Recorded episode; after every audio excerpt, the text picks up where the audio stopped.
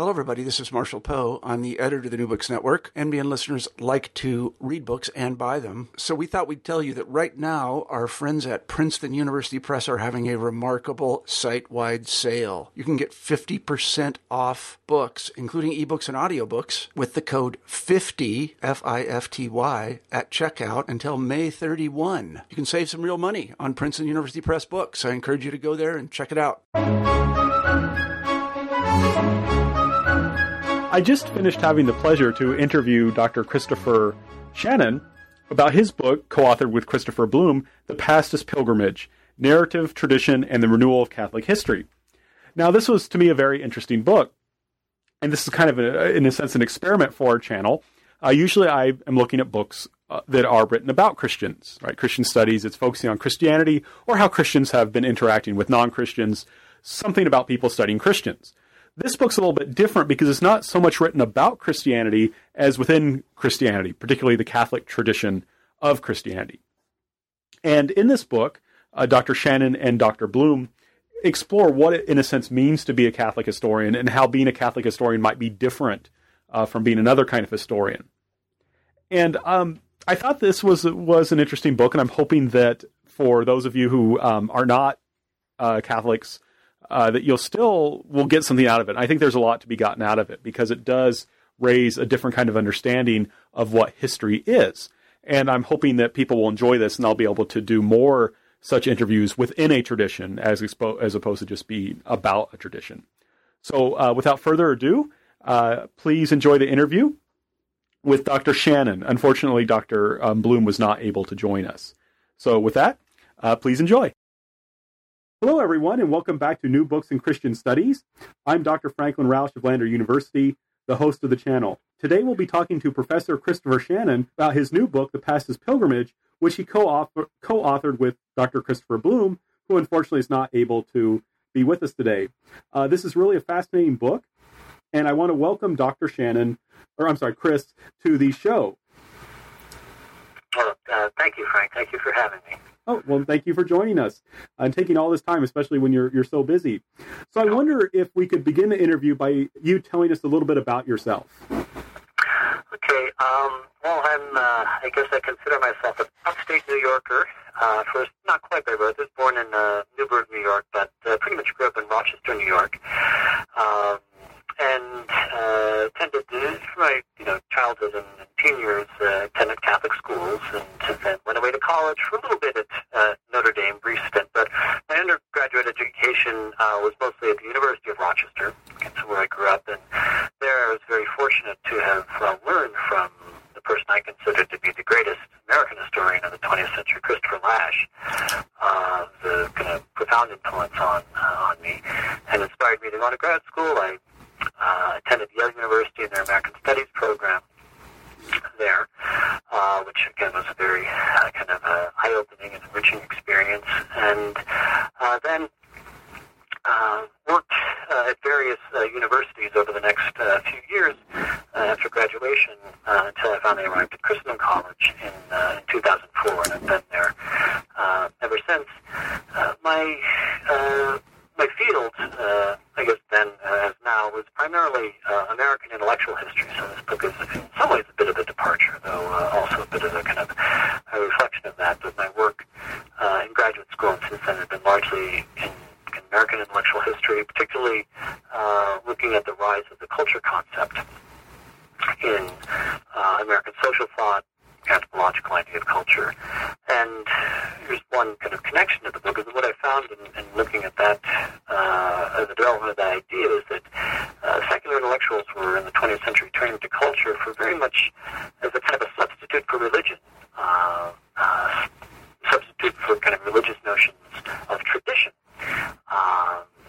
something that could provide unity that modernity didn't seem to be able to do. And then in these books, the first book, Conspicuous Criticism, and the second book, Who Made Safer Differences, are going to show how this modern secular attempt to provide a kind of alternative to religion really kind of failed in its own terms, and that intellectually,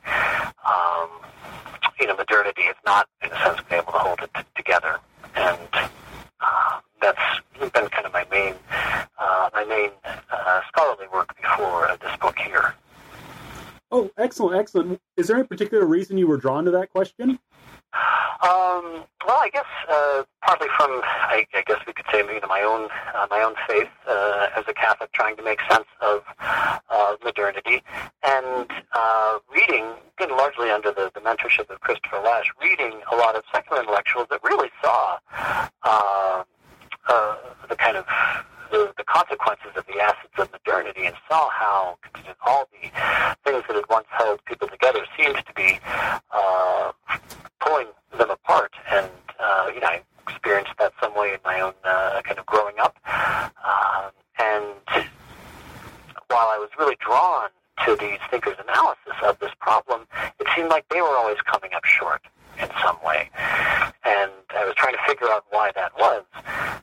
And the key piece to the puzzle, for me at least, was coming across the work of the philosopher Alistair MacIntyre, who, again, probably best known for his book After Virtue, kind of a study of the decline in moral philosophy. And he, again, was seeing many similar things and drawing on a lot of secular thinkers, but in his analysis of the secular thinkers, he really kind of showed how their own assumptions, particularly about autonomy and independence, made this unity that they were searching for and coherence kind of impossible. And when I read him first as an undergraduate, I was surprised that he's making this criticism that in some ways a lot of secular thinkers had made, but he was drawing on figures like Aristotle and Thomas Aquinas. And it's like, geez, this sounds kind of Catholic. What's he doing here on this? And then as I read more in his work, and actually his own work became more Catholic, I thought, wow,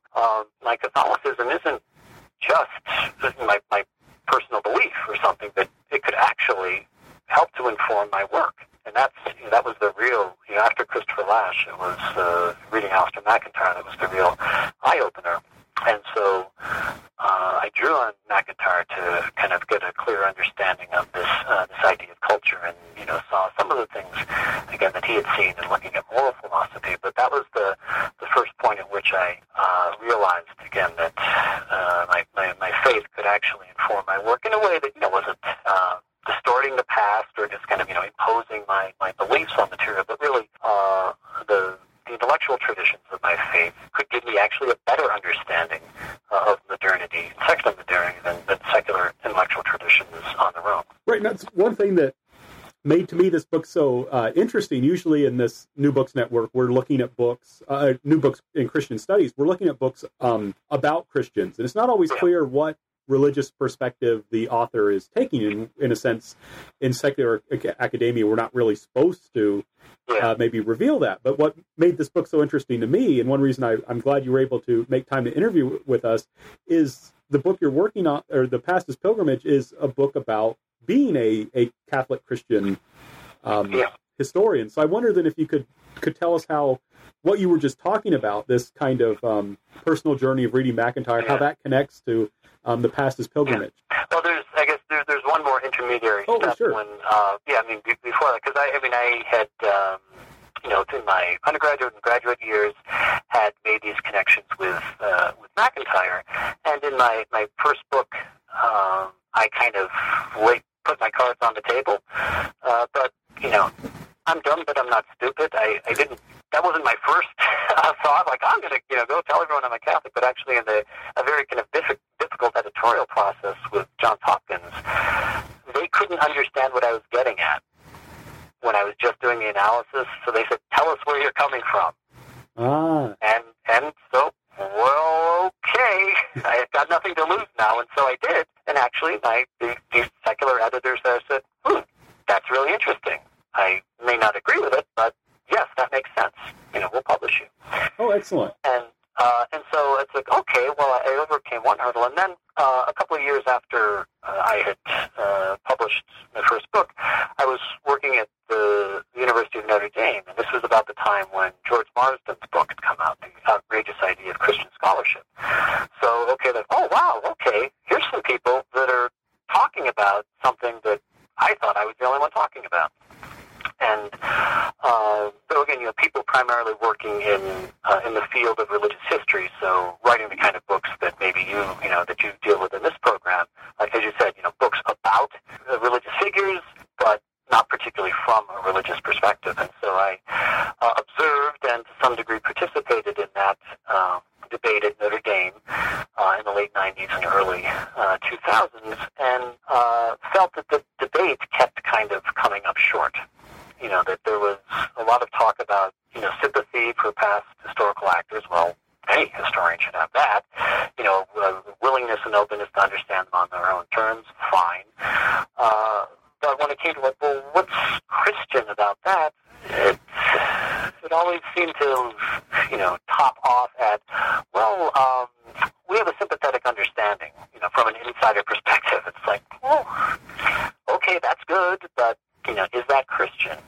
Are you really telling a Christian story, or are you simply telling a story, very sympathetically, about Christians? And that's really, I think, what kind of drove me to eventually to write this book with Chris Blum, trying to, in many ways, answer that question, what would a Christian story look like, as opposed to simply a story about Christians?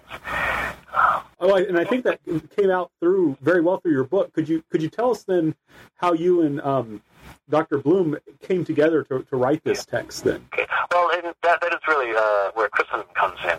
Christendom brought us together.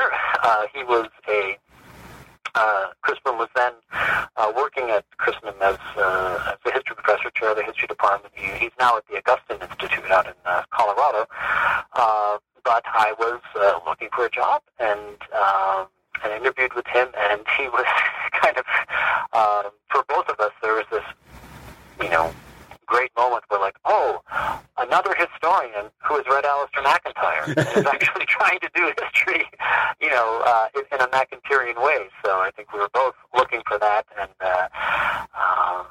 when we finally found each other, and so I started working with him there, and we would talk about these things, but really in terms of how this book came to be the kind of book that it is, it really came out of our discussions of our teaching, rather than epistemological or theoretical arguments, like how are we going to tell, in our case, a Catholic story to our students, as opposed to just doing a Western Civ sequence that maybe highlights the actions of Catholics more than a Western Civ sequence that is at a secular school.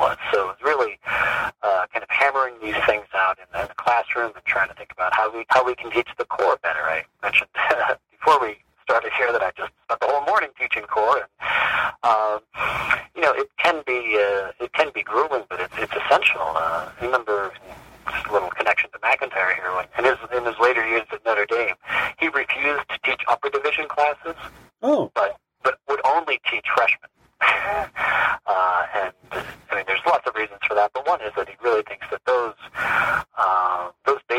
so-called introductory classes, they're the most important.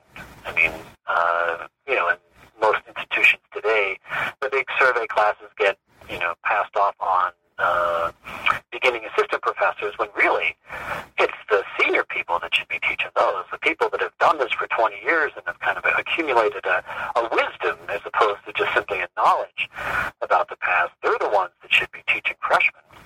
Right. And that's one of the, I think the points that Chris and I are trying to make in this is the distinction between wisdom and knowledge, and that, we have more information, more knowledge about history than ever before. It gets produced at an industrial rate, but very little wisdom. And if anything, there's almost like an inverse proportion between our knowledge and our wisdom. And that's something we're trying to call attention to and to kind of offer a corrective to in the book. Excellent. Well, I'm definitely sympathetic with a lot of the points you raised, and I'm hoping that some of our listeners who are dealing with those same issues will go ahead and pick the book up. Yeah.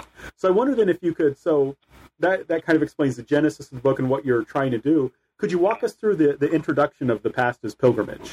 Okay, sure. The introduction is titled Stories to Uphold the Good, and what Chris and I were trying to do here at the beginning is first introduce the concept of history as story, which is maybe not totally unfamiliar to people, but to how we approach story. I mean, it's a common complaint today that, well, history's become too analytic and we've lost the ability to tell a good story. But this is about more than just telling a good story. It's about the role of kind of narrative in really shaping a community and shaping the historical memory and knowledge of a community. That's not something that academic history does very well, so in the introduction, to just kind of shake things up a bit, you know, to make it clear to people that we're not just calling for academic historians to write better narratives. We first say, look, academic history is a very recent way of writing history and a very, particular way of understanding the past. And one that's not particularly tied to Christianity anyway. So let's go back and look at some other ways of telling stories about the past, some other types of writing and some other contexts for telling the story of the past.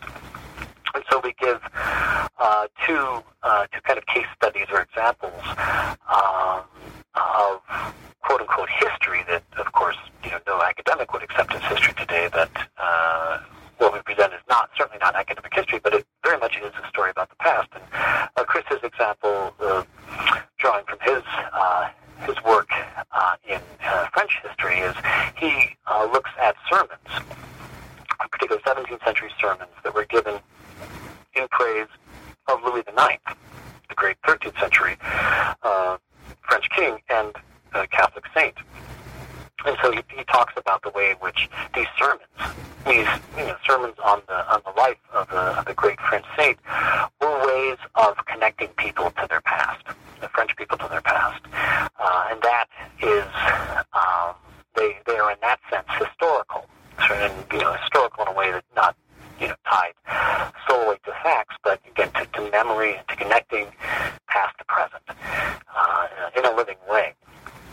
And then my example, actually kind of going back even further into the tradition, I look at the accounts of the early Christian martyrs, particularly the account of Saints Perpetua and Felicity that we actually teach here in Christendom in our core class, and look at that as kind of a text that, again, connects past and present, but also gives an account of community building and how the church is to be understood really as the body of Christ, because this passion account, which of course presents Perpetua and Felicity as heroes, as Christ-like in their ability and willingness to suffer along with Christ.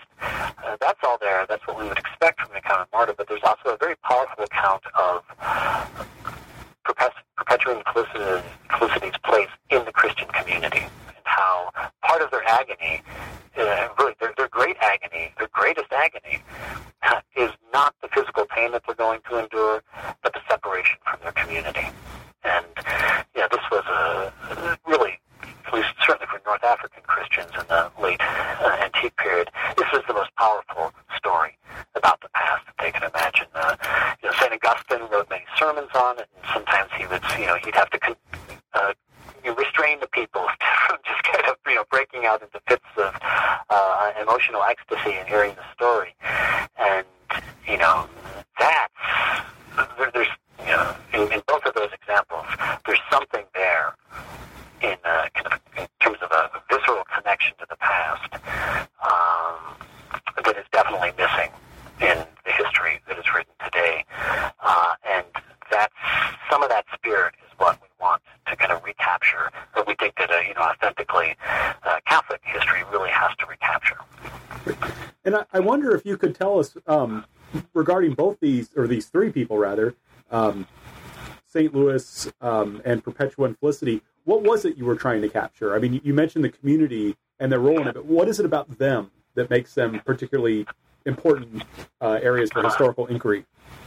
Yeah, well, for St. Louis, it is what was going on in the kind of memorialization of St. Louis was, here's what it means to be a Catholic Christian king.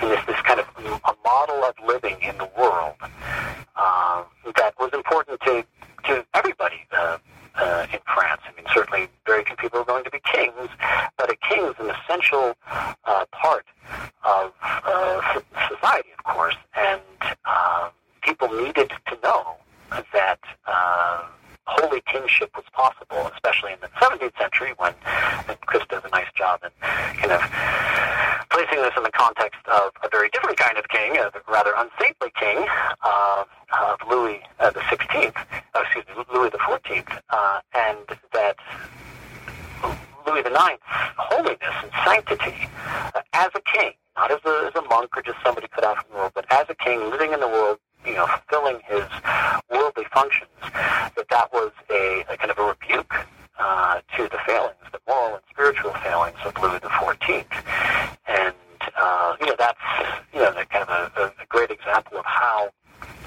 the past has been used in the Christian tradition. You know, we look back to the saints to present a model to us, kind of a standard by which to judge ourselves. Of course, you know, Christ is the standard, and all saints, you know, their sanctity is measured by Christ, is modeled on Christ, but there are many different ways to be Christ. And that's, you know, Louis shows that you actually can be Christ and be a king, even though, you know, Louis XIV would seem to suggest otherwise. Now, with Perpetuum Felicity, I mean, here we talk about, at least in my approach to them, talk about that the lives of the saints can have different meanings at different times. For the original hearers, for say like for Augustine's congregation, when they would hear this, you know, they're within living memory, most of them, of these persecutions, even though Perpetuum Felicity's persecution, you know, was in the early 3rd century, but there may have been people who, you know, lived through the Diocletian persecutions. Certainly people that lived through the persecutions of the Arian period. So what's, you know, kind of really special about Perpetuum Felicity is, you know, their experience of martyrdom, their willingness to kind of undergo that suffering that was very real to a lot of people at that time, you know, was within living memory and such. But the way I presented in the introductions, I kind of raised the issues like, well, most of us in the West, at least, are pretty far from that experience. Most of us have not had to endure martyrdom or the threat of it. And so I can, you know, ask, well, so what meaning could this story have for us today? And if, say, for example, Louis IX is a kind of a corrective to the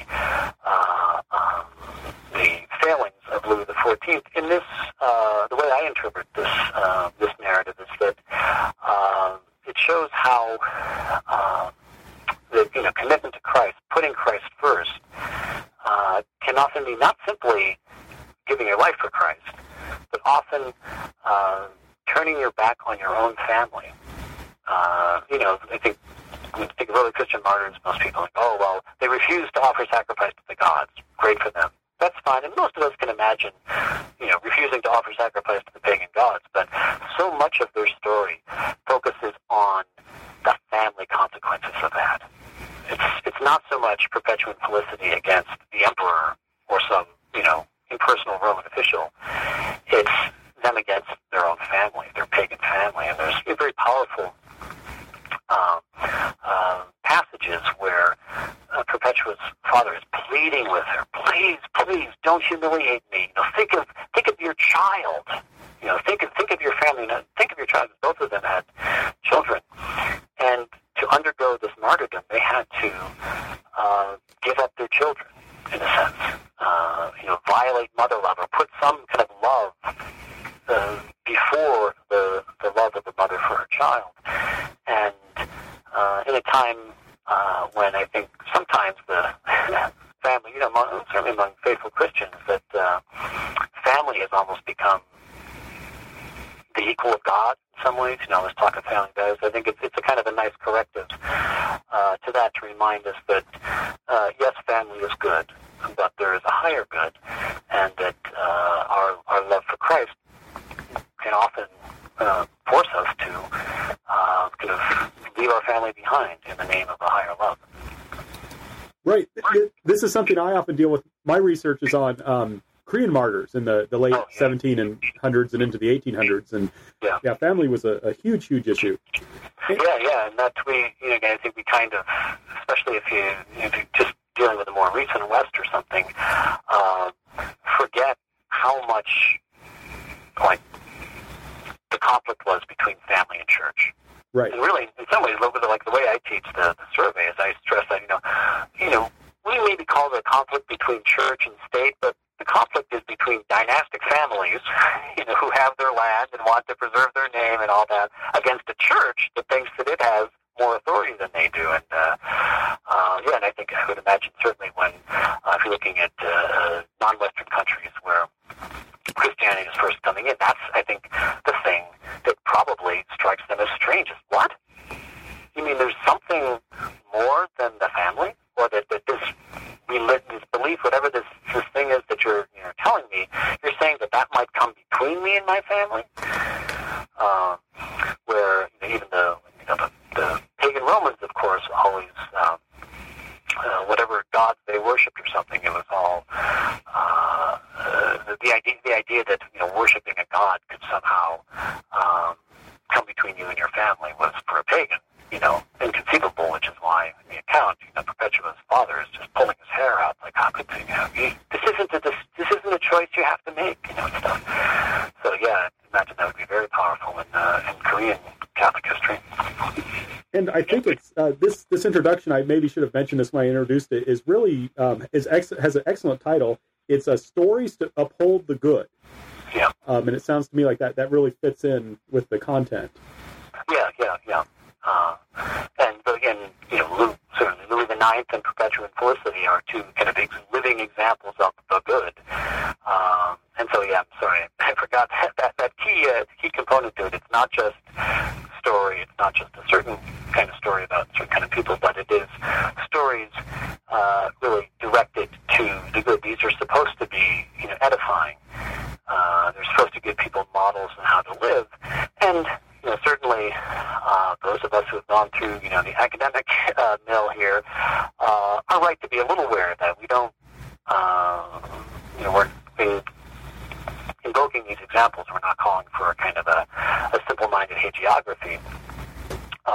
But still, in the end, the stories we tell about the past should, in some way, uphold the good. I mean, that should be the kind of the purpose of it. Even if along the way, you confront and analyze and engage all of the kind of the evil that is certainly present in the past. Right. So I wonder then. So we've established then this, one of the most important things about history is to uphold the good, in a sense, through these stories. I wonder then if we could move to chapter 1, which is entitled Catholicism and that Noble Dream. And that noble dream is in quotation marks for our listeners.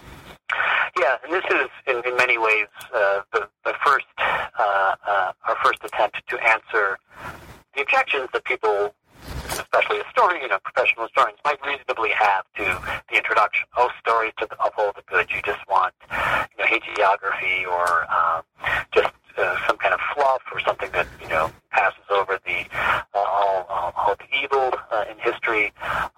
You're turning your back on the tremendous advances made in the empirical study of the past, and our. Answer to that charge is no, we're not.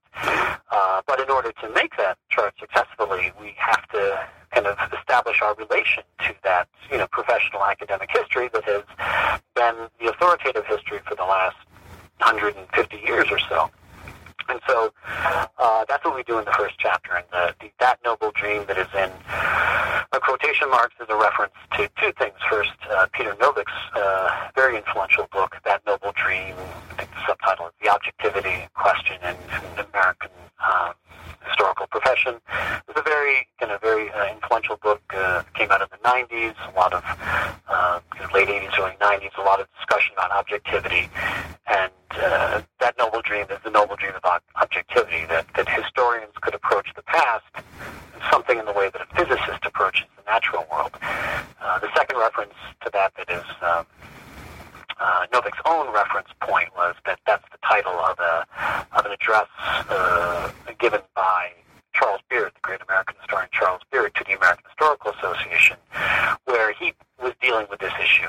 And one of the great things about Novick's book is that, written in the late 80s and 90s in the time of kind of postmodernism and stuff, is that he shows that a lot of the concerns and issues about objectivity that go under the name postmodernism, they were present really at the beginning of the historical profession. So in this chapter, I want to, in some ways, go over some of that Novick material, but from the perspective of Catholicism, or just trying to place Catholicism in this whole historical development of objectivity in the profession. And to do that, I do a couple of things. First, this is in some ways following Novick, show that professional history, academic history, was never objective in that strong sense, in the kind of we are like physics sense. Now, most historians can accept that, and in all the more recent debates, everybody says, "Well, of course, we're not physics."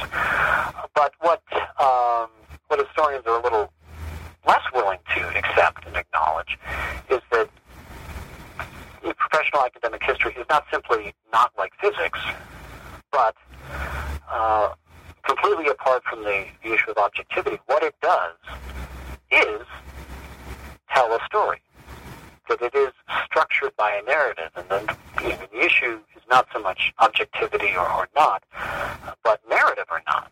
And for all of its approximations of scientific objectivity, it has never been able to escape narrative. And what's very clear from reading any 19th century history and early 20th century history is that the narrative for most of these professional historians is the rise of a nation state. That's the story. That's the big story. And that's in some ways a story that Chris and I are trying to offer an alternative to. But how do you shoehorn Catholicism into the development of history?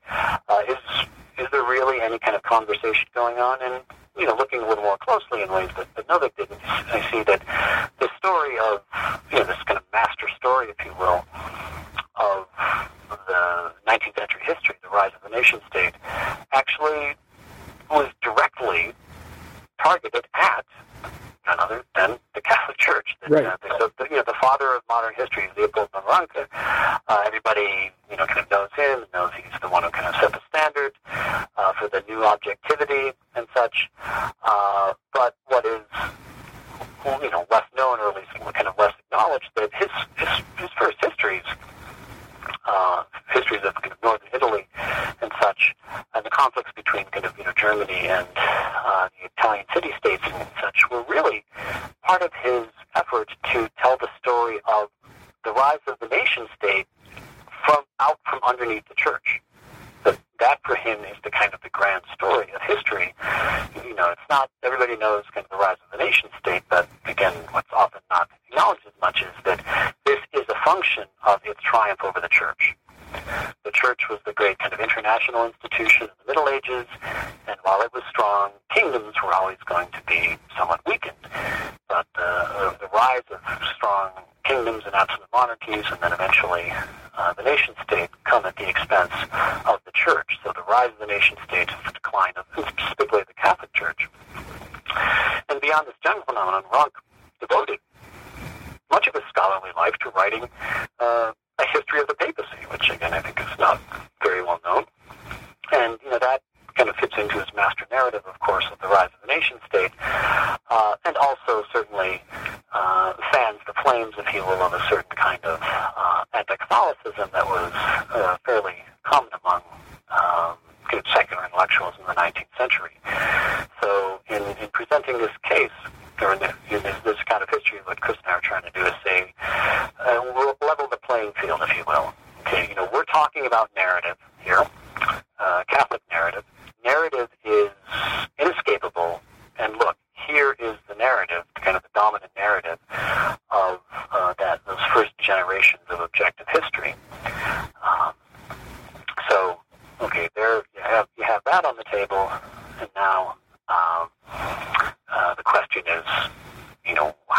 Catholicism relates to this. And, you know, the kind of the short answer from this chapter is that though the Church has a different narrative to tell, in which, you know, the rise of the nation-state at the expense of the Church is not necessarily a good thing for many reasons, still, we can, you know, Catholics or really, you know, any Christian, any person of faith, can make use of these new techniques, the, you know, empirical, scholarly, archival techniques, make use of those techniques, but kind of place those techniques in the service of a different story.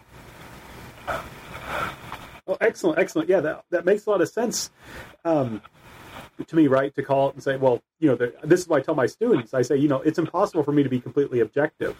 Yeah. And so I say, you know, this is when I do things that I feel that I'm particularly unobjective about, I tell them ahead of time. Yeah, yeah. And I say, you know, just so you understand this. So right. So there is this, in this supposedly objective history, there is, in a sense, still a story, and that story is being told along with its own values.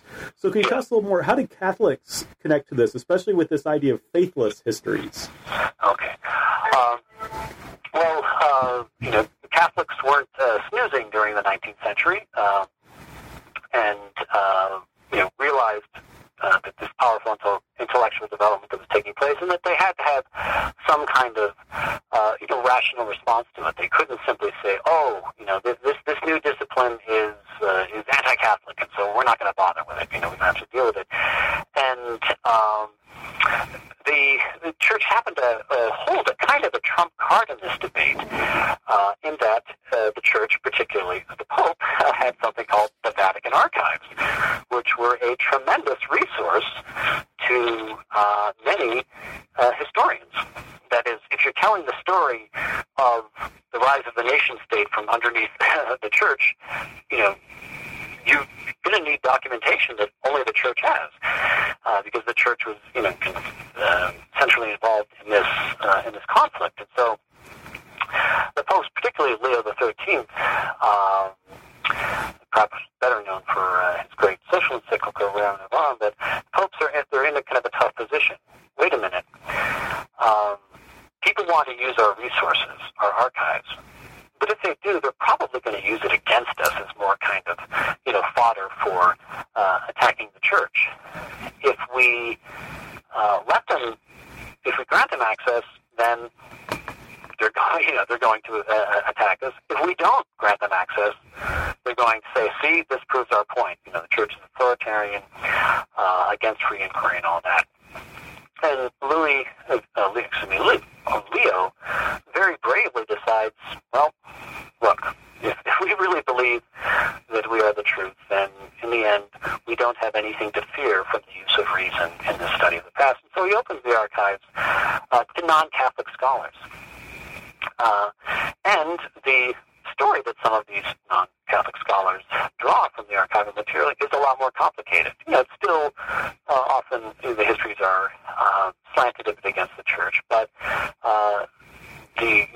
the real historical record actually does, to some degree, soften the general popular anti-Catholicism, anti-Catholic attitudes of many of the scholars. But that's, you know, that's all well and good, that Leo says, well, that's not quite enough. We need a little something more than that. We need to be able to do more than simply, you know, take a good punch or something. That he said we also need to kind of call up scholars of our own that can use this material and that can, while being faithful to the historical record, you know, tell a story that is much more kind of from within the Church. And he finds his kind of the Catholic monk in Ludwig von Pastor, who he, German, Austrian scholar, that Pope Leo kind of commissions to write a history of the popes that could be kind of an answer to Ranke's history. And so in this first a kind of generation, if you will, of this new kind of history, the Church is actually at the center of it, given, you know, for reasons that I've just mentioned, and the Church responds in a positive way. not by hunkering down or hiding, but really trying to engage this new intellectual discipline on its own terms, but still, from within the traditions of the Church. Oh, excellent, excellent. And how do so there are Catholics who are trying to do this, and who are, like you said, trying to do it from the traditions of the Church. What happens in the United States? Yeah, that's a little bit of the same and a little bit of the different. A little bit different. Certainly, Catholic scholars in the United States are observing these developments in Europe, and in some ways, kind of trying to follow the lead of Leo and other Catholic scholars in Europe in making the most of these new scholarly techniques. But the American situation is a little different. In Europe, late 19th century Europe, the Church is engaged in a real war with many of the nation states at the time, particularly France, Third Republic France, you've been notoriously anti-Catholic. And so if you're a Catholic and caught in that war, you have to take a side. Are you for the Church or are you for the nation state? And someone like a pastor was going to clearly take the side of the Church. In America, it's a little different. There certainly is lots of anti-Catholicism in the United States, but the stakes aren't quite so high as they are in Europe because of our disestablishment and such. And so Catholic scholars here kind of think they can have the best of both worlds. When they do their history, they're very, very respectful of the Church, respectful of Church traditions. There's certainly nothing anti-clerical in any of the history that gets written. The Pope is generally presented in a positive light. But when American historians are dealing with American materials, American Catholic history, there is a kind of nationalistic dimension to it that, kind of gets lost or might be easy to overlook, given that the stakes of nationalism for Catholics aren't quite so high in America as in Europe. Rather than, nationalism in the sense of telling the story of the U.S. Constitution as a triumph over the Church or something like that, where, if you were in Europe, you'd have to tell some equivalent of that type of story. What they do is take, part of the U.S. Constitution, particularly the First Amendment, and the principle of disestablishment or religious freedom, and say, here's the great American principle, and you know what? Catholics were central in developing this principle and central in defending and promoting it, because for a lot of the 19th century, the Catholics were the main targets of those who would like to see a little less religious freedom in America. So Catholic historians, though, faithful to the Pope, faithful to the Church and all that, also wanted to be faithful to America and really almost at times argue that Catholics are the real Americans because we believe in religious freedom more than anyone else, and religious freedom is what America is all about. That's in the late 19th century, that maybe wasn't too problematic, but that did sow the seeds for some problems later where you could say nationalism or being American and being Catholic would come into more direct confrontation with each other. Right. So, excellent. So, chapter one, it feels like you've kind of, you and Dr. Blum have managed to, you've kind of identified an issue, a problem that Catholics have to deal with. And in chapter two, the historian's craft and the Catholic tradition, it seems like, at least as I understood it, this is where you're kind of giving your solution. Yeah, chapter one is a little more, critical, negative, like here's the problem, academic history is something that we must work through. We can't pretend it never happened. We can learn from it. But if we're going to do something more than just, a history of Catholics, if we're going to do a Catholic history rather than just a history of Catholics, then we need to look back to the tradition, earlier parts of the tradition, before there was, an academic historical profession, because that's when you had kind of a Catholic history that was clearly and robustly, unapologetically Catholic. And so here, I think most Chapter 2 is more the work of Chris Blum, working with material that he's more familiar with. He holds up kind of two Catholic historians, neither of whom would be, certainly recognized as historians by today's academic profession. But he looks back to the 17th century French writer Jacques-Bénigne Bossuet, perhaps in this context best known for his discourse on universal history, and then the writings of, I think better known, Cardinal John Henry Newman, blessed John Henry Newman, and particularly his work on the Church of the Fathers. And he uses these both as kind of models for history writing and history storytelling. Again, this theme of narrative and story that returns again and again in the work. And these two figures kind of address different issues of structure and writing. In Bossuet, we get the big picture. I mean, it's discourse on universal history. It is kind of a history of the world from creation to his own time, which, again, is very ambitious, shall we say. And again, Chris isn't holding this up. This is something that we shouldn't all write directly exactly like Bossuet today. But what he draws from Bossuet is that before you can write about anything, you really do need the big picture. Where did we come from? Where are we going? And so again, most secular historians today would say, that's just simply imposing faith on history. The fact is that most secular historians have that kind of big picture. For most of them, their moment of creation is not drawn from the Book of Genesis, but maybe from the Book of Locke or something. It's kind of the Enlightenment or maybe the Renaissance, this birth of modernity, this master story that is still going on today, and the kind of case study that they're going to give in their monograph is going to be again really just another episode in that big story. We all bring big stories to history. There's no history, or practically no history, that could be written without at least some implicit master story. And so Chris looks to the work of Bossuet to remind Catholics of what their master story is. But history can't always be at that high level of kind of big picture universal history.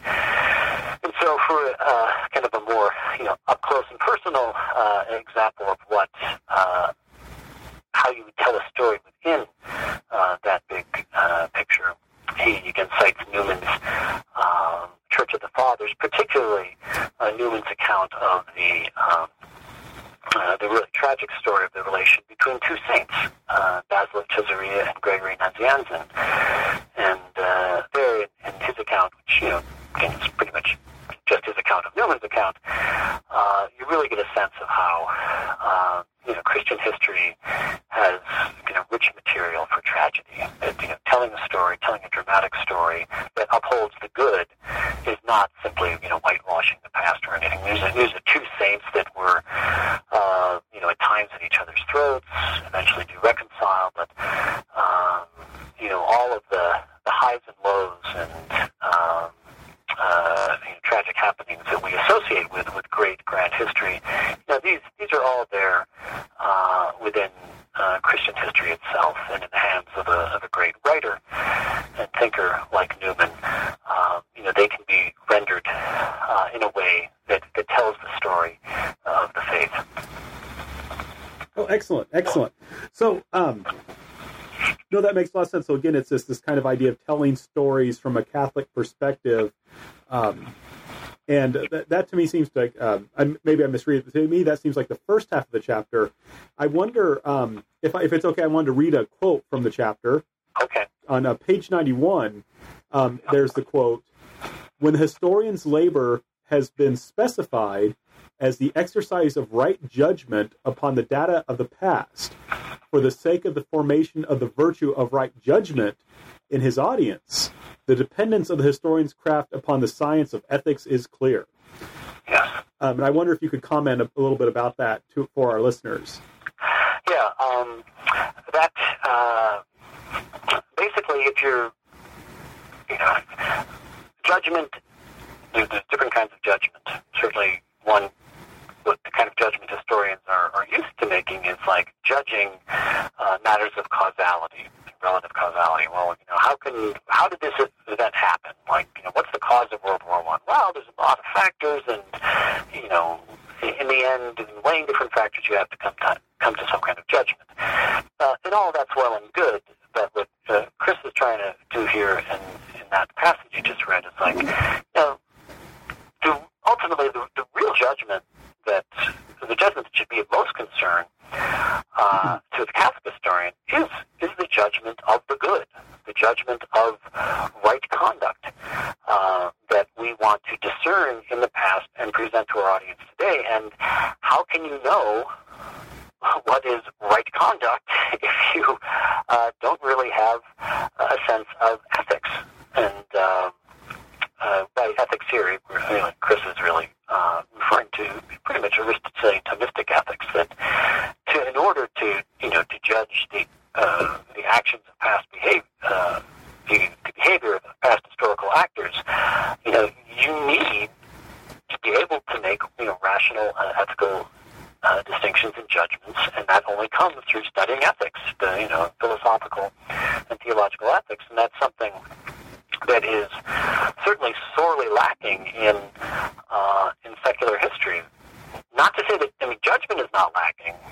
For all of the pretensions of objectivity, it is impossible to pick up a history book without, even an academic history book, without seeing very strong moral judgments being made.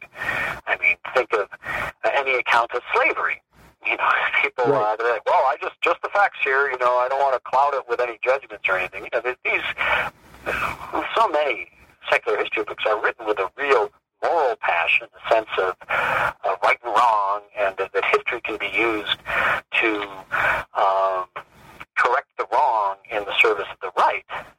But so much of what is asserted as right and correct and proper is simply just asserted. To go back to some of MacIntyre's categories, it's the reflection of really that kind of emotivist sensibility. This is wrong. This is an outrage. And so I'm going to, indict these evildoers for the wrong they're doing. But so often this sense of right and wrong is not very deeply articulated. It is just a kind of an assertion, largely an assertion of the common sense of today against what is seen as the benighted sensibility of the past.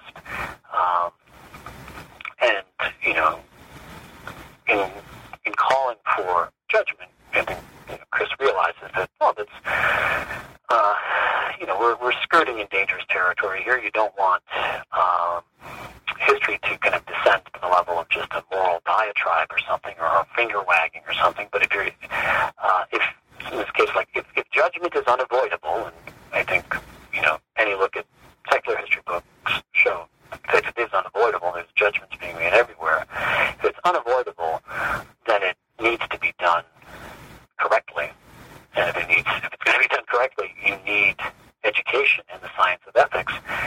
And if you're going to reject that, then what we have, then historical judgment just comes down to assertion of my moral preferences. And he's trying to, we're both trying to kind of raise the level of judgment above that, though sadly that's pretty much what the level at which historical judgment is today. Right. So established here that a good or a Catholic historiography should be taking into account stories that uphold the good. They're told dramatically and help the audience to live the good, to make right decisions. And chapter, I'm sorry. No, I didn't say anything. Oh, okay. Oh, I'm sorry. And then in chapter 3, Saints, Sinners, and Scholars, you pick up with Eamon Duffy, who I guess is an exemplar of this approach.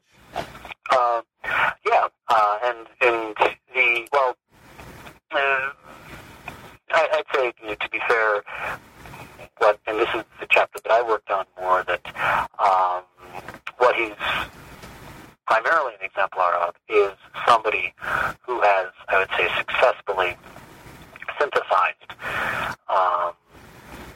the modern kind of historical techniques, the tools of the secular profession, and an authentically Catholic perspective, kind of coming out of Catholic narrative and really holding that as normative for judging history. So in that sense, yes, he's an exemplar of that, particularly I think in his ability to kind of place, he's primarily a Reformation historian, to put Reformation history in a big picture context, you could say, like as Bossuet would have us do. And then also the ability to tell kind of dramatic narratives, really kind of tragic narratives of people caught in very, very difficult situations. I think of the end of his great work, The Stripping of the Altars, where he tells the story of some priest who lived through all of the changes in the mid-16th century England.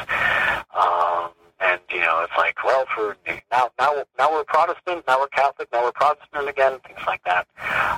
And told kind of very, very sympathetically with a sensitivity to the moral reasoning and ethical reasoning that this priest engaged in always switching back and forth, how he wasn't driven simply by kind of expediency and wanting to save his neck, but ultimately driven by his desire to serve his flock. And that's for Duffy, the kind of the great historical lesson or significance of 16th century English religious history is, he says, it wasn't so much the triumph of a theology, though eventually English people will kind of come to accept the new theology as their own, but ultimately he sees it as a kind of a triumph of local community.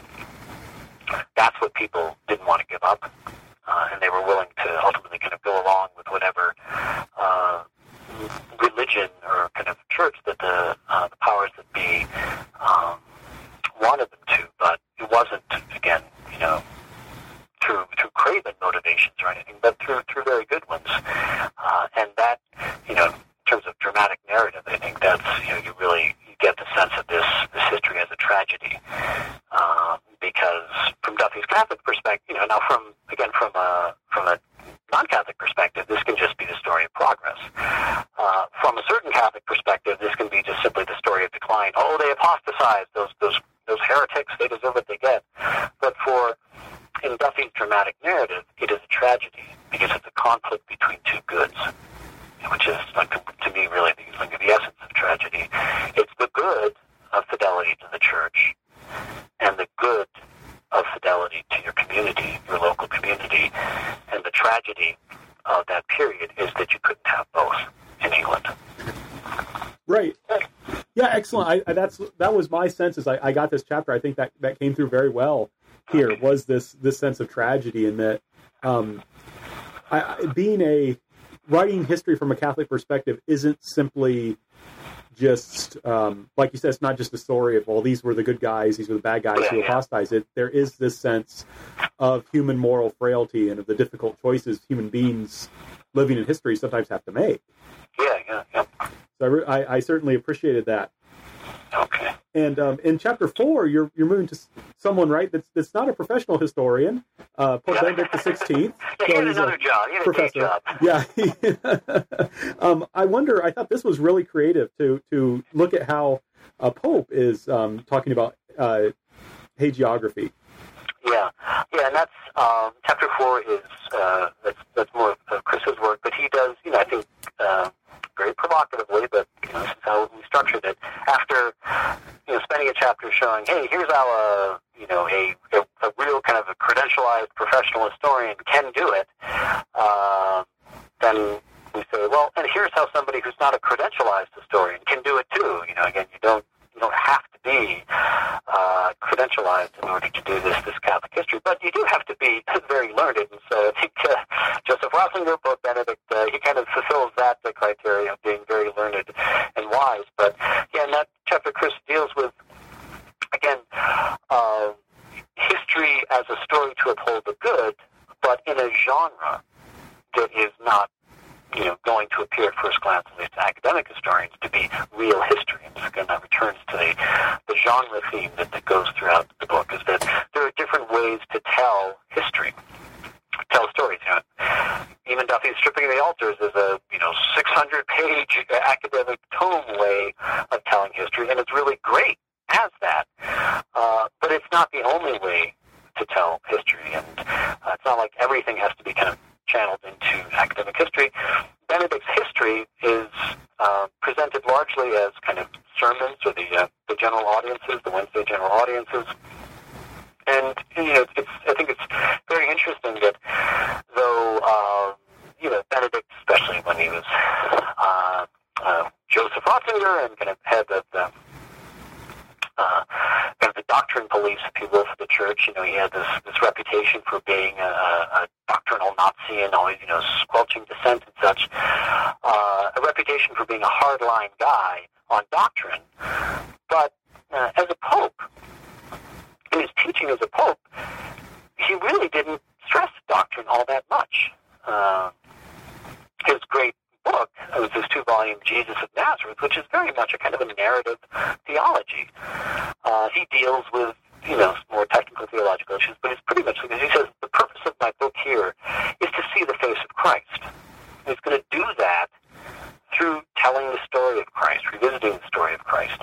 And in these Wednesday audiences, when he looks at the problems and divisions within the church, he says that the best response to this is not to, kind of lay down the law and doctrine once again, but to tell the story of the church, to retell the story of the church, remind people of the story of the church through the saints, not through the development of doctrine, but through the lives of the saints, because these are the people that are, they are Christ for the various ages, they are the face of Christ in time. And if we want to see the face of Christ over time, we have to look to the saints. Excellent, right? I really enjoyed this chapter, and like I say, it was a surprise.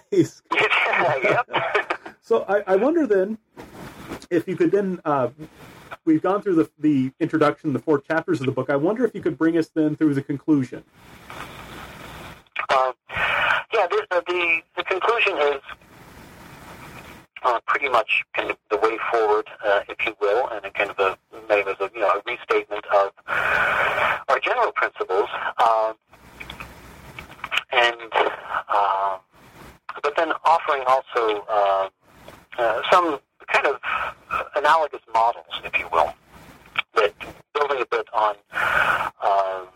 particularly Chris's chapter on Benedict and his emphasis on the saints, kind of propose in many ways the saint's life as a way to start. It's kind of a model or a genre for this new Catholic history. But saint's life that is not going to simply be hagiography. That's going to be something like Benedict's very, very short saints' lives, although, Chris acknowledges, as historians, we need to work in a bit more of a longer format, if you will. But it'll be, take Benedict's seeing the face of Christ in history type of model, seeing it through the saints, and beefing that up a bit with a kind of a history that's that reflects a little more of kind of modern scholarship and such, and in kind of looking around for a model for that. I went back to my old orals list and a book that I've taught a couple of kinds of classes, and really found Edmund Morgan's Puritan Dilemma, his very short biography of John Winthrop, as a kind of narrative model in this way. First, Edmund Morgan, his history doesn't get any better than Edmund Morgan, at least American history doesn't get any better in terms of, the sophistication of the thought and the beauty of his writing. So, looking in terms of genre and form and style, Edmund Morgan's about as good as it gets. His biography of Winthrop was done for a more kind of popular series or kind of, short books that could be used in class and that might get a general audience, not, 500-page biographies or something or anything like that. And it's a beautifully written, very tightly compact book. But it was accepted as, real scholarship by the academic community. Again, it's on most people's laws list. But when I was reading it and using it to teach in class, it's like, wait a minute. His John Winthrop is a Cold War intellectual. There's even a later chapter on the foreign policy of the Massachusetts Bay Colony in relation to this. And, Winthrop's moderation, his insistence that they don't separate, because he was a Puritan, not a Pilgrim, and he were insistent that they weren't going to separate from the Church of England. He's always the voice of moderation and building consensus, and in so many ways, it's like, oh my gosh, Edmund, Winthrop is Edmund Morgan and stuff, and I'll stand by that interpretation. That doesn't mean that the book is worthless. But it means that it's got a very particular narrative, a politically charged narrative that is very much rooted in its own time. But it's still a great book. And so I was like, look, if Edmund Morgan can get away with that, then maybe it's time that, Catholics can start writing a kind of saint's life that, relates to its material in something like that. I actually hope in a little more sophisticated way than Morgan, because we would like to be writing not just for our times, but for all times, and hope that these type of saints' lives could stand the test of time and not just be seen as kind of a saint's life for the early 21st century or something. I mean, to some degree, that's unavoidable. Every work is a work of its time. But some works, again, do last beyond their time, and we would are kind of call to arms, if you will, for Catholic historians is to start thinking about how to write a history, particularly kind of a saint's life, that might stand the test of time. That is not going to be simply, thrown in the ash heap after a generation, or maybe consigned to an orals list. Oh well, this is how they used to write about it. You should take a look at that. But so much of the history that is written in academia it's written to be revised, and to be discarded, and that's just not a very rewarding intellectual activity in the end. You know that what you're writing is it's designed to be obsolete. There's planned obsolescence in writing. Again, that's kind of dispiriting and disheartening, and makes one wonder, well, why should I do such a thing other than professional advancement or something? But we looking back to Newman and Bossuet and some of the other the figures that we've dealt with in the book, we would like to again inspire a new generation of Catholic historians to take up our call to do a history that is fully in tune with contemporary methods and techniques, but also kind of from within the heart of the Church. We think that that's very possible, and just hope that there's other people out there that are willing to kind of take up the task. Well, I found it certainly very inspiring, and I hope that our listeners will too. Well, thank you, Frank. I'm glad that you did it, and certainly hope as well that there's others out there that this strikes a chord with. Well, I think there will be. Well, now, we've taken up a lot of your time, so I'd like to end by asking the traditional New Books Network question. What are you working on now? Okay. Well, as a matter of fact, I am. It's... I'm trying to figure out if it's really responding to the call that Chris and I have just given, but I think it is actually. It's a four Catholic thinkers. Romano Guardini, Henri de Lubac, Jean Benelou, and Jacques Maritain, who were kind of early to mid-century Catholic thinkers that were really, in many ways, the kind of inspiration and architect for Vatican II, and offered, I think, a distinctively Catholic path through modernity. The name of the tentative title of the book is The Salvation of the Nations, Catholic Modernity in an Age of Confessional Liberalism. So I think some of those words you can maybe get the connection to The Past as Pilgrimage, that I'm trying to put these thinkers in a broader intellectual context, not just church thinkers, but modern thinkers. And understand that context is not so much a secular one, but a confessional one, although a different kind of confession, this, liberalism, modern liberalism that has really a kind of a deep spiritual worldview and a set of non-negotiable faith commitments and such that have largely dominated or determined public life in the West. And the way I want to present these thinkers is to show them not only as Catholic thinkers dealing with problems specific to Catholicism in that half century leading up to Vatican II, but also see them as thinkers who tried to stake a claim for Catholicism in public life. That's, for them, their agenda was not simply to reform the church, but the agenda, which all Christians should have, is to reform the world, to bring the world to Christ. Vatican II was about speaking to the world, bringing Christ to the world, and that's, I think, something that's strangely often been lost, that Catholics, liberal versus conservative Catholics, they're still fighting amongst themselves over what direction the church should take, and Christ has kind of got lost in that forgotten that what the council calls us to do is to bring Christ to the world, not to advance a liberal or conservative agenda. And that's what I see in these thinkers, a kind of aspect of their thought that has kind of got lost.